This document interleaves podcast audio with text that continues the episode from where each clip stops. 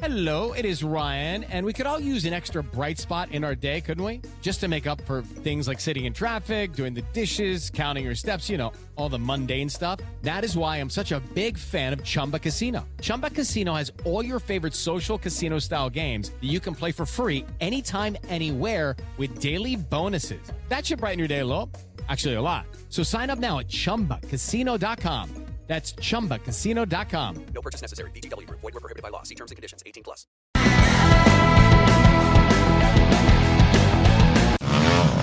Pit Pass Radio, America's weekly motorcycle talk show. I got me a date with some of the motocrossers up around the way.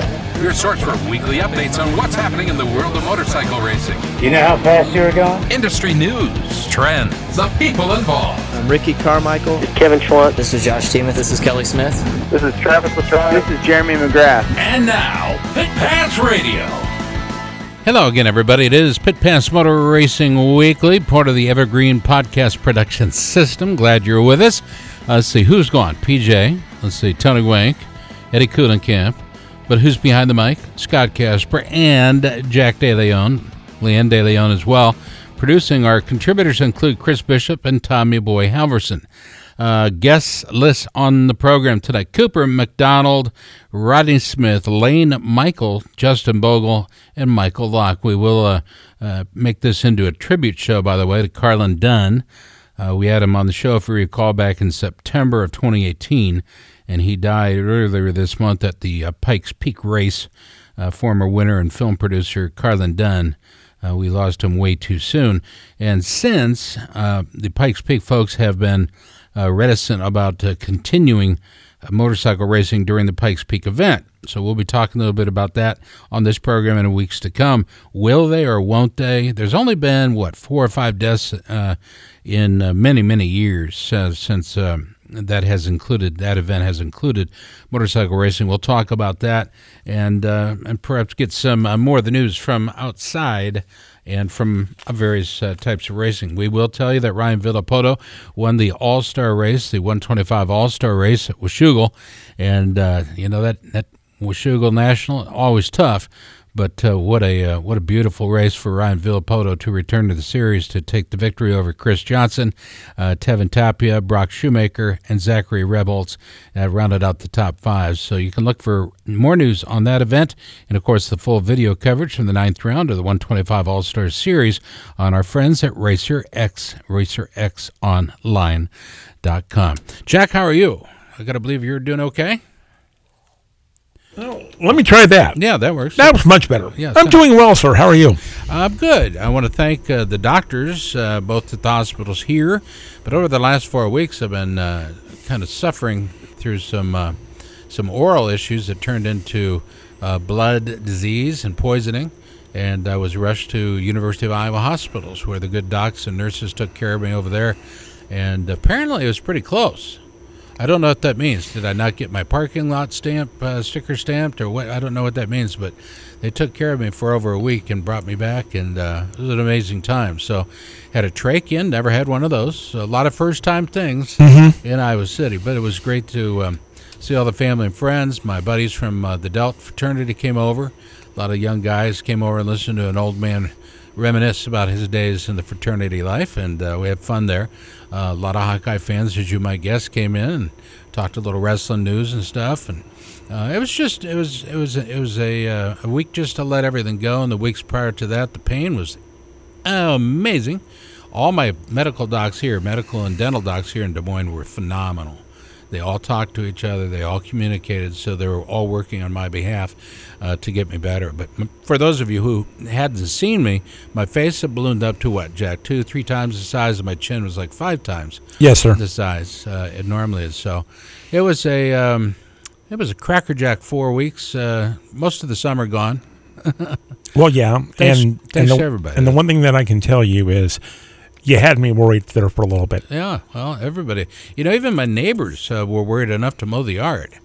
Uh, thank you very much. Well, that was very nice of them. How about that? I should get sick more often. no, please, no. Anyway, thank you so much. Right, I could hear Leanne in the back. anyway, so thanks uh, for tuning in to this podcast uh, production, the Evergreen podcast production of Pit Pass Moto. Scott Casper with you throughout the next uh, couple hours, and we're going to talk racing. We're going to talk a little bit about flat track. We'll start with the CEO of uh, American Flat Track, our good buddy Michael Lock. Michael, how are you? I'm very well. How are you this evening? Well, Sounds like you're- a lot better than you were. I am, and you are my very first guest on my very first, what we call in the radio business, the comeback show. so it's been well, what? I, I feel privileged. Well, thank you, it, and uh, I, and I as well. It's been since 2015 since taking over as CEO of the American Flat Track, um, and you guys are not just gaining uh, speed, uh, but you're gaining recognition and respect. Uh, it seems that you're listening to everybody. Uh, and then boiling it all down into what is best for racers and fans. Can you talk about the effort? Because, quite frankly, taking it over is a massive effort to begin with, but then improving every single day, every single decision. Uh, you know, it's hard to top what's best, but you guys are doing it.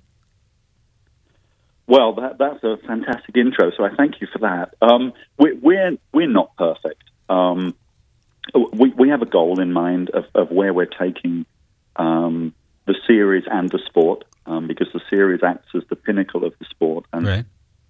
everybody knows that uh, flat track is a romantic sport with a, an amazing history and heritage, um, and, and one that had fallen on um, somewhat hard times in recent years. There, there were there were um, uh, presumably prettier girls elsewhere in supercross and road racing and motocross, and flat track lost a lot of its base in the 80s and 90s. And what we've done is try and um, piece it back together, but in a modern context. Um, so uh, be, be true to the history, um, uh, attract people to come and see what I think is the most amazing two wheel sport anywhere. Like, you know, I'm, I'm nearly five years into this. I still stand on the inside of turn one at Sacramento and hold my breath. Right, Um, right. And, and, and that's, that's, the, that's the genie in the bottle. Um, and what we try to do is take a, a modern, um, communications led, um, and commercial strategy to developing it and, and to protect its future. You know, and, and protecting its future and relying on what has been, um, I think, is something you guys do well. Uh, scheduling conflicts uh, prohibited uh, AFT from uh, running the OKC mile uh, this year, um, uh, but you guys are returning in 2020, uh, June 20th to be exact.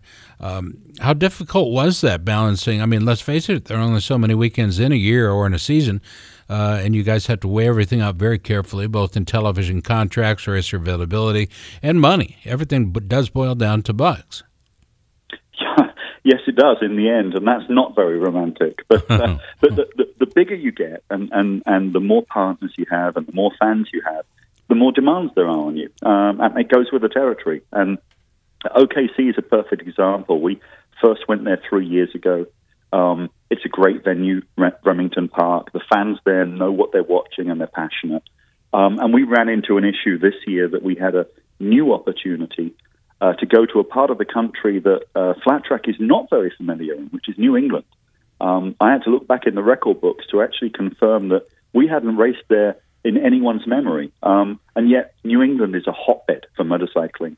Um, and we had an opportunity to go and partner with uh, New Hampshire Motor Speedway, who offered to build us a track and some infrastructure. And there was one date they could do it. Wow. Um, and unfortunately, that fell on the same date as our regular weekend with OKC. We looked to try and move OKC to uh, another date, but it was frankly too short notice. Those the folks down there have got their year planned out. So we had to take a step back and look um, ahead to 2020, and I'm, you know I'm delighted we can go back there. It's one of the best events on our tour. We're talking with Michael Lock, AFT CEO, and of course AFT American Flat Track. And we look back. Uh, by the way, folks, you can do the same uh, for all information. American Flat Track at AmericanFlatTrack.com. Uh, next race, uh, four days, 22 hours, 11 minutes. Need I remind you, Michael? Lots to do between now and then. Uh, the season, by the way, kicks off at Buffalo Chip. Uh, TT in Sturgis, South Dakota, Sunday, August 4th. That's the four days we're talking about between now and, and the chip. But um, that has turned into quite an event. Uh, you know, the racing uh, community has lapped, uh, wrapped its loving arms around the event. And what a great place to kick it off, right? it's turned into a monster. we, Right. We have we never imagined that um, uh, taking a motorcycle race to a rock concert um, could be such a such a healthy marriage. Um, and we, we have some logistics issues because they they have big um, uh, headliner name rock concerts every night there Right. in Sturgis week. So we have to uh, get in and prep the track and install all the safety equipment after the end of the rock concert on Saturday night in order to be able to start practice around uh, lunchtime on Sunday to be able to finish our main event by 9 p.m. so we can get the hell out of Dodge um, so they can so they can so they can stage another rock concert that night. So it's a bit of a logistical um, challenge, but we're taking the sport to thousands and thousands of people who may not have seen it otherwise. And they're a target audience. They're motorcyclists, they're rock fans, they're outdoor people, and we're able to drop our sport into their arena and uh, and wow them. And and having worked up there during Sturgis um, with uh, Pee Wee Herman on stage at the Chip, doing what I do as an MC, but uh, it's it really is a different crowd of folks. But we have one thing in common, and that is uh, that hot black blood that runs to the very core of all the machines. And Yeah, everybody absolutely. everybody shares that passion, and some of it, uh, you, you know, might be flat track. Some of it may just be riding your Harley up and down, you know, the strips and checking out all the vendors and uh, seeing some stuff that you won't find anywhere else. And by the way, wear glasses, wear eye protection. If you're anywhere near a motorcycle, make sure you have eye protection on, or you will get a ticket, and it ain't cheap for whatever reason, they focused on uh, uh, the protection of your eyes first and foremost. And I don't disagree with them. Uh, I can't imagine going through life with with uh, just one lo- uh, one eye or no eyes. So uh, make sure you. And I talk about this every year, Michael. Let's talk a little bit about Remington Park in Oklahoma City. Is adding that back is a big deal. There was a lot of what we call, you know, the the keyboard. Um, uh, keyboard racers and riders out there, those computer guys that sit in their basements late at night and comment on things that they don't always know everything about. But um, seemingly everybody is uh, pretty happy about the return. Well, I hope so. Um, and you know, we're sensitive to this. Um, we we took AFT back there a couple of years ago. We introduced it to the venue and the local fans, and they feel we took it away. I get it. Um, uh, that's not the intention, and we, we have to juggle many balls to keep this show on the road. Um, and it wasn't that we didn't want to go there; it's that we couldn't fit it in. Right. And um, so we're delighted to be back there next year. We hope everybody turns out and cheers on their favorite races, um, and that we have a great event for the long term. I'm, I'm sure we will. Let's go to Jack De Leon, who doesn't often open up his microphone, but obviously he's got some things to say. Jack? Michael, I want to ask you a couple questions. I am basically would consider myself new to flat track Illiterate. Go ahead. because yeah, pretty much. what would you what would you tell me as somebody for the first time watching your event? What makes it different than any other motorcycle event that's out there? Mm, good question. Um, flat track is both the most brutal and the most poetic of motorcycle racing. Um, it's brutal because they're up to speeds of 130, 140 miles right. an hour on loose dirt with no front brake. That's brutal. Wow. And there's and there's nowhere to go when you get it wrong. Um, it's not like road racing with lots of runoff and uh, and visibility. It is a tight oval circuit, so it is brutal and dangerous and exciting um, and and breathtaking. On the other hand, uh, I reference Sacramento on on turn one. Uh, it's my favorite place in flat track because I watch those racers go from uh, flat out straight line speed into turning the bikes with body English and throttle control three or four wide, an inch apart at those speeds, Amazing. and perfectly complete the corner like ballet dancers. There is nothing else like it. And when they're sliding in unison, you know, when they go around those corners, it, it is it's while it's controlled chaos.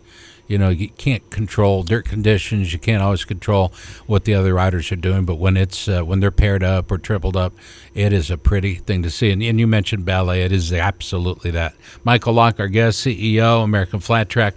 Uh, let's go back to Jack. Jack. Mike, do you just strictly run on dirt or do you run on concrete as well if you come up to a track? We uh, we have 18 rounds in the series, Okay. um, and uh, I would describe 17 of them as being some form of dirt or other. We have crushed limestone. We have uh, clay. My God, we have clay of four or five different types.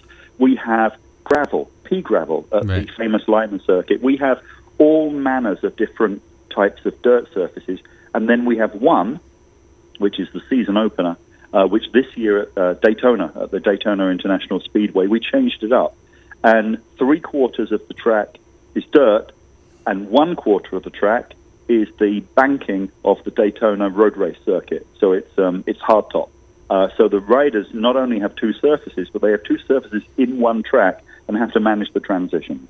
I like that idea though because um, you know a lot of lot of folks believe that you know there's some types of car racing, automobile racing, where it's pretty much just uh, one guy gets in the front, follow the leader for 25 laps. Not like that. Not like that in flat track. Uh, and you then mix it up with surface uh, surface change, surface uh, inconsistencies, as it will, as it were. Some racers are, are better on different types of surfaces. Agree or disagree? Oh no, absolutely, and I think the, the guys would admit it themselves. It's, it's another reason why flat track is somewhat unique. Uh, you know, you get to the end of the season and you're the champion. Um, you've had to be the champion over 18 rounds with everything thrown at you. Wow. Not only is the not only is the dirt different at every track, the dirt's different at different times in the day on Right. the same track. Right. Um, you know, 95 degrees and the sun beating down on it at 4 p.m. is fundamentally different to after dark and the dew point rising at 9 p.m. for the mains. And, and so you've got to be a wizard, uh, not only on the bike, but also in, in the pit. Uh, your crew have got to absolutely know what they're doing with tire pressures, uh, with suspension settings, with uh, ignition advance, with everything. You've got to be able to fine tune that bike for conditions that may not last 30 minutes. Jack, you're up next. Michael, is flat track just an American thing or is it international? Well, it's born here, um, and I think it's the only form of professional motorcycle racing that you can say is truly born in the USA. Um, so that makes it unique. But in recent years, we've seen it um, springing up around the world. You know, the world's becoming a much smaller place. It is. particularly since the onset of the internet. And we live stream every race, uh, not only the main events, we live stream the whole day on fanschoice.tv, and you can set up all the way around the world. What a what can watch, amazing uh, partnership, American- by the way. It, re- it really is, and it's been one of the primary drivers of our growth over the last four years. Um, we're very thankful to be part of the project together with uh, NASCAR and IMSA to bring live streaming to uh, audiences around the world. And we're seeing um, amazing things happen. So, if I were to tell you that on social media, on Facebook, let's say Facebook, uh, where we have nearly 900,000 followers Wow. um, our number one country in the world for followers is India. Our number two country, yeah, our number two country in the world is the USA. Our number three country in the world is Thailand. Now, It's see, an amazing world we live in. my my other show when when they gave it when they gave us initially the numbers uh, of our other show the uh, the old takedown show and they said our our largest number of listeners online was India I went back and I and I fact checked I was shocked. I had no idea how big amateur wrestling was in India with especially when all the wrestlers over there had the last name of Kumar. Even the coaches. But and they're none of them are related. But it was just uh, amazing. But but it's a it's a rather diverse and large population that are scrambling for entertainment, and in this case, motorcycle racing is perfect for these guys. Maybe not yeah, Gandhi. no, I mean, abs- ab- ab- no abs- absolutely. And, and you know, there, there are countries like India that we would consider to be what we'd call developing economies. right. which I think is modern speak for the third world. But but you look at a country like India that has over one billion people, and it is a developing economy. Sure. There's a lot of poor people there and infrastructure issues. But you know what else there is there? A very very good wireless infrastructure and millions of young men and women who ride motorcycles. Um, and they're smart, they're well educated, so they seek it out, and we've been a massive beneficiary of that. Well, final question from you, Jack, before we had to break. Okay. Michael, is your sport seeing an increase in women participating in it or is it just all guys? Yeah, that's a good question. Um, uh, we have one very high profile female competitor, and we, we don't have separate female classes in our racing. We have three classes the, the 450 singles, production twins, and the AFT twins. We have a competitor in the singles who's actually a factory rider for Red Bull KTM called Shayna Texter. Well, she's on the show on a regular basis. Uh, well, then your listeners will be well uh, well familiar with her. She is actually the most successful racer in that class of all time. She's Yeah. won more races than anybody else, and to watch her race, all 100 pounds of her on a on a, quite a tall 450 is an amazing thing. Um, what that's done is, in the short term, it's really piqued the interest of female fans. I can tell you when we do our fan walk, which we generally do around sunset, where we open up the paddock and we allow fans to come in, the longest line for selfies and autographs and swag is in front of Shayna Texter's tent. And it's generally speaking very proud dads bringing their teenage or younger daughters to come and meet Shayna Texter. So it's been a real um, boost for the sport. I remember her first big win was Knoxville, and I was there. We just visited her, and I remember watching her race and that hair just flying out the back from underneath her helmet. She was biting it, man, and she was she had every inch of that thing covered. She knew where she she knew where she was, and everybody in the stands, everybody in the in the uh, uh, the pits, everybody was pulling for her because that was a momentous occasion. I remember riding home that night and eating about as uh, probably two and a half pounds of bugs uh, on the way home on a motorcycle and how cool it had gotten. But Shayna made it very, very worthwhile. Race fans, it all comes up August 4th. American Flat Track returns. That on the uh, heels of the big contract that was signed, returning it, of course, to Remington Park in Oklahoma City, Oklahoma for the 2020 season. That, of course, being the OKC Mile. You can be a part of this season, the 2019 season, as it will be, uh, live from Buffalo Chip at Sturgis, and then Sunday, August 4th. As that's Sunday, August 4th, and Black Hills Half Mile presented by our good buddies at Law Tigers in Rapid City, South Dakota, Tuesday, August 6th. As always, live coverage available on fanschoice.tv. Tickets available through AmericanFlatTrack.com. If you have any questions, do not call Michael Lock. I guarantee is busy, but there will always be somebody there to help you. If you have some uh, pretty instantaneous needs for questions to be answered, check out AmericanFlatTrack.com. Michael, best to you and the staff, best to all the racers out there and the fans as well. This looks like a season that's just stacking up to be a great one. I appreciate that. Thanks, gentlemen. Have a good evening. Bar banging. How You about too as that? well. There we go. Michael locks into the pits. Hey, fans, we're going to take a quick time out. You're listening to America's uh, Motor Racing Talk Show. It's Pit Pass Motor Racing Weekly, part of the Evergreen Podcast System, and that includes a diverse and dynamically curated blend of created programs with a wide range of lifestyle programming. Our network features entertaining shows with high high creativity and production values and quality that you've grown to expect from a show just like this. Pit Pass now in its 16th year. For uh, Tony Oink, Eddie Kuhlenkamp, PJ Duran, I'm Scott Casper. Jack and Leanne De Leon are producing this particular edition of the show. Do want to recognize and thank Chris Bishop and Tommy Boy Halverson. Tommy Boy chose to focus on Cooper McDonald. He'll be coming up in hour number two, and uh, we'll have Rodney Smith, Cooper McDonald, and uh, our, con- our, uh, our our tribute continues to Carlin Dunne, who we lost on. Um, let's see, just uh, just over the weekend at the Pikes Peak, and uh, so we do want to recognize him. If you go back to our seventh uh, September fourth, twenty eighteen edition to the program, uh, you can uh, hear our conversation with that Pikes Peak champion.